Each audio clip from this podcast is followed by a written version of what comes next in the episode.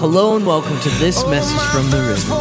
We hope that this message from Pastor Billy Pate inspires and challenges you towards a greater relationship with Jesus Christ. Now let's join Pastor Billy Pate for another exciting message. You say, come to the river.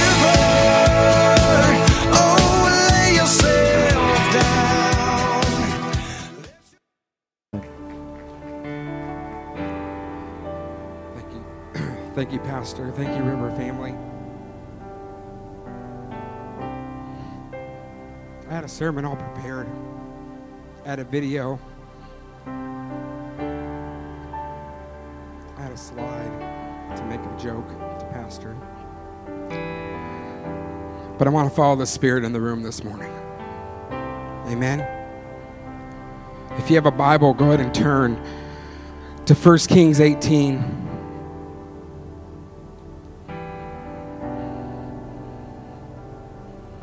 And I believe in this story that there are many things we can take out. And I don't have notes in front of me. I'm just kind of winging it. But I feel like this is what God wants to say to his people this morning. But in 1 Kings 18, starting at verse 16, it's Elijah's time at Mount Carmel. And I love this story.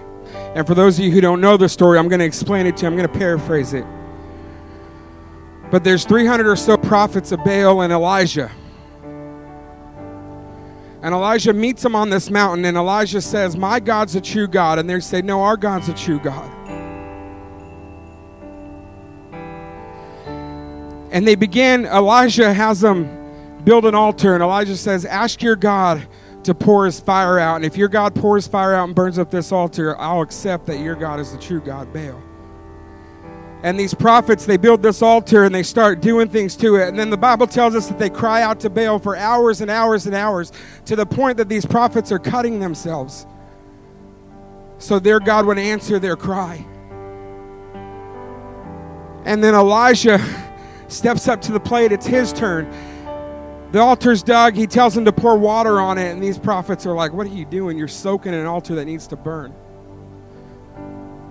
And the Bible tells us that Elijah, he calls on God, and fire comes down and consumes everything. The water, the wood, the rocks, it consumes it all. And then Elijah pulls out his sword and kills every one of those prophets.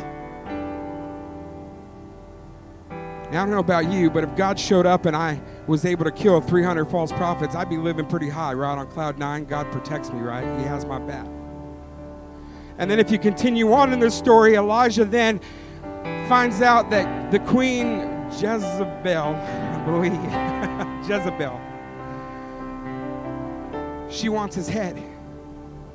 She wants his life, because he just killed all her prophets. In one moment, this man is standing on a mountainside. God shows his power, and he whips out his sword and kills every prophet. And the next moment, he is running for his life. Running for his life.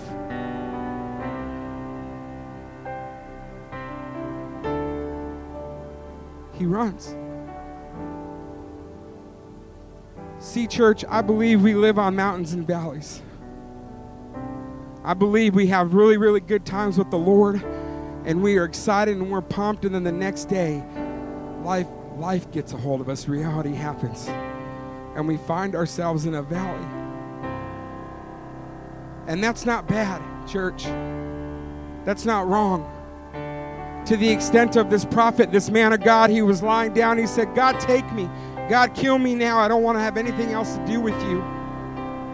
A man of God who just saw a miracle was saying, God, take my life. I'm done. So who are we to complain and grumble? Who are we? The world tells us don't act like that. This man of God acted like that. He wanted to give it all up. And as you continue through the story, the Lord brings him food. And an angel comes to him and he says, get up and eat. And he had bread. The angel of the Lord came back a second time and touched him and said, get up and eat, for the journey is too much for you. So he got up and ate and drank. Strengthened by that food, he traveled 40 days and 40 nights until he reached Horeb, the mountain of God. He fled to a cave. He fled to a cave. So many times I feel like as a people of God, we look for God in church. We look for God in worship. We look for God in healings and signs and wonders. And in the story, Elijah fled to this mountain. He was in a cave, and there says there was a great wind. And Elijah got up and went to the face of the cave, and he's like, God, is that you? As the rocks were shaking and the wind was moving, and God wasn't in it. And then it says there was a fire. He saw a fire, and he went out and he looked, and he said, God, is that you in the fire? And God wasn't in it. And then it tells us he was silent. And in the silence, Elijah heard from the Lord.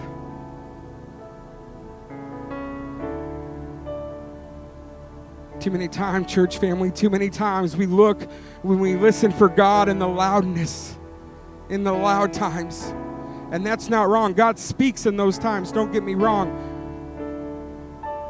But I believe we are not patient enough to sit in his presence and wait, because God wants to speak to us in the silence.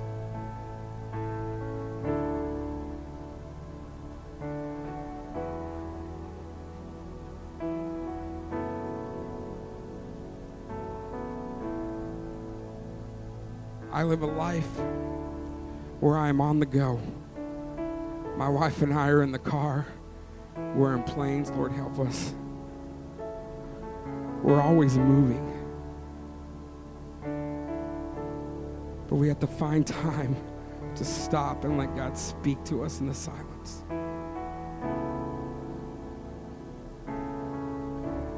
I firmly believe every one of us in here this morning need a chance for God to speak to us in the silence. Don't get me wrong, you come to church because we do worship, we praise the Lord together. God wants that. It's community, it's fellowship. But showing up every Sunday and standing up and raising your hands for 3 or 4 songs and listening to a sermon and going home just to check it off a checklist doesn't allow God to speak to you. And I believe there's some of you in this morning who have been going through that for so long. You need a moment this morning for God to speak to you in his silence. You need a moment to be refreshed, renewed. But how do you get that when you're looking at your clock and you're only going to be here an hour and a half, and then you're going to go have lunch and spend the rest of your day? God wants us to stop and take a minute with him, I believe, this morning.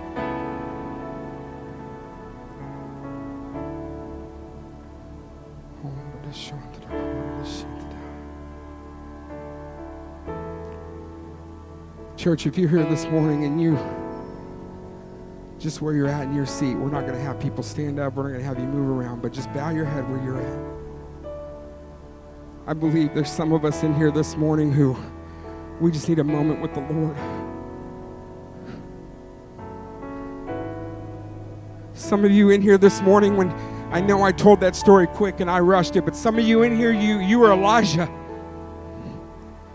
You're either on a mountaintop because you just killed a bunch of prophets, or you're running for your life because you're scared about what's going to come next.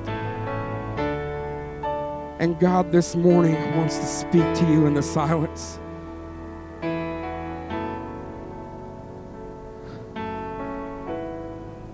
Father God, examine our hearts right now, Lord.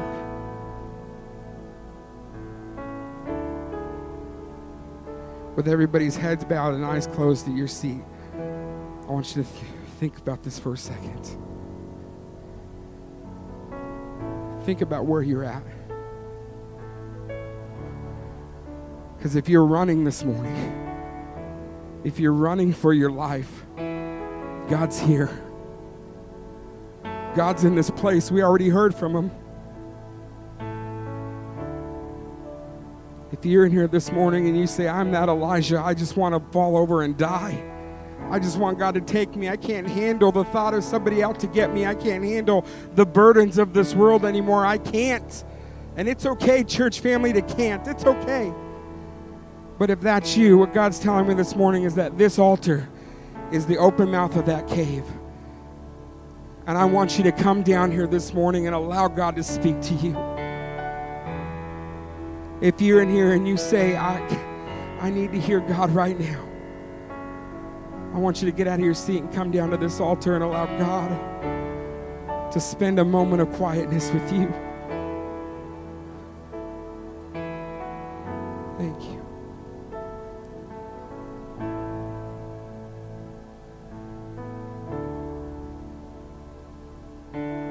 And I challenge you, if you're not headed for this altar, examine your heart this morning.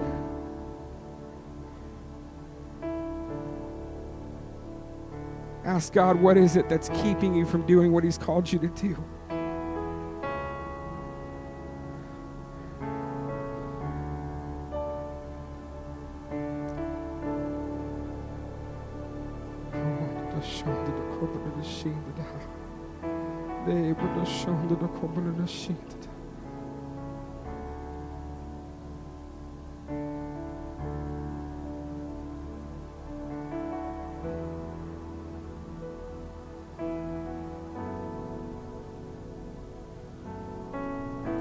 If you're at the altar praying, stay at the altar and pray. If you're sitting in your seats, look at me. Church, we're a family.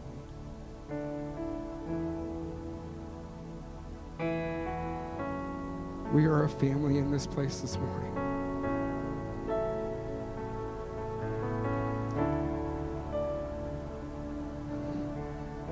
See, Elijah had angels come to him and speak to him.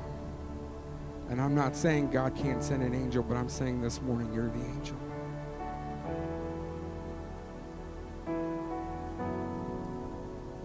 And I challenge you today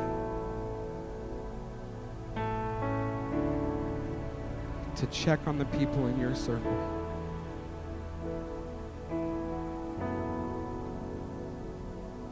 To check on your family. You're the angel, church. This world is going nowhere quick, amen? And we're the beacon of hope in it. And the only way your light can shine is if you take time in moments like this to allow God to fill you up.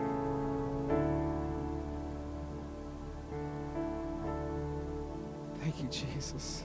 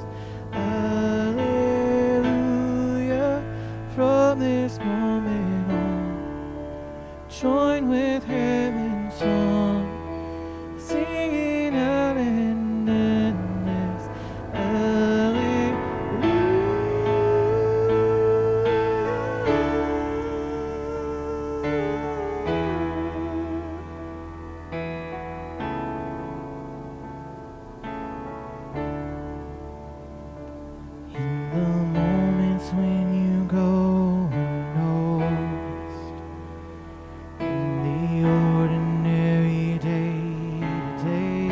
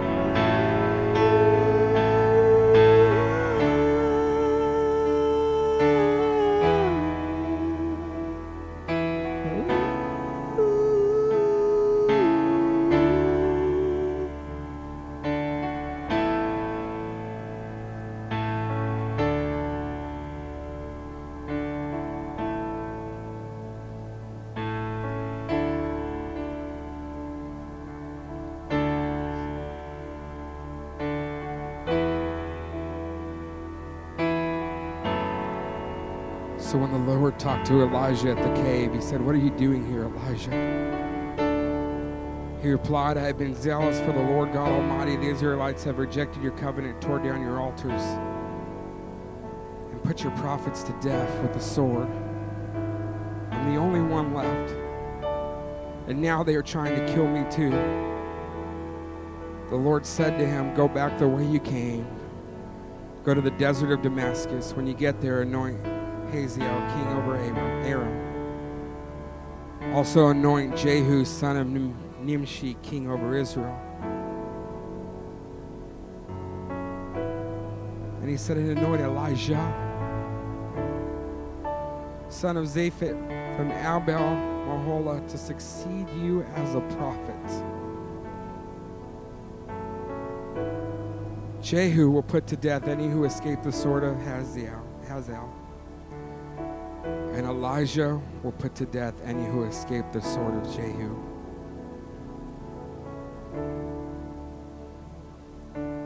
When everything was said and done, the Lord said, "Go and anoint your successor."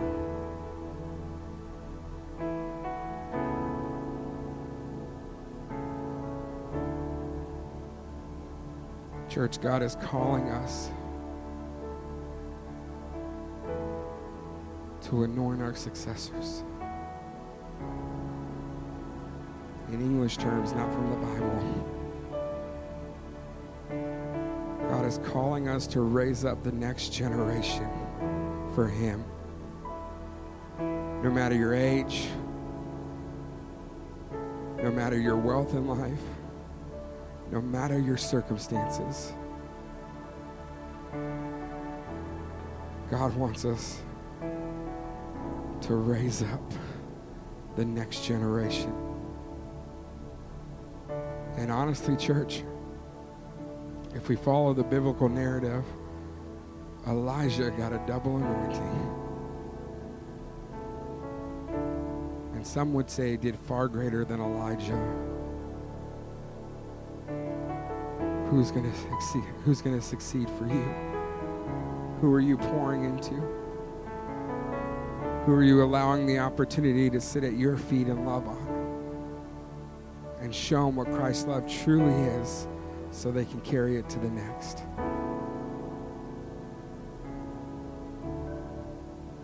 Simple challenge this morning, simple sermon. Not even a sermon, simple reading of the Word. But a lot of meat there. God is calling us to quiet within ourselves and listen for Him. And He's calling us to pour out into somebody else so that they can do far greater things than we could for the kingdom of God. Amen?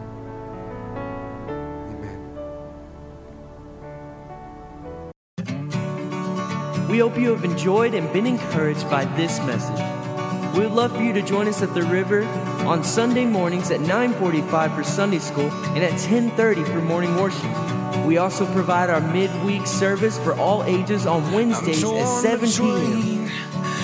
If you would like to support the various ministries at The River, please go to our giving tab. We would love for you to visit us at 1110 South Preston Street in Burkburnett, Texas.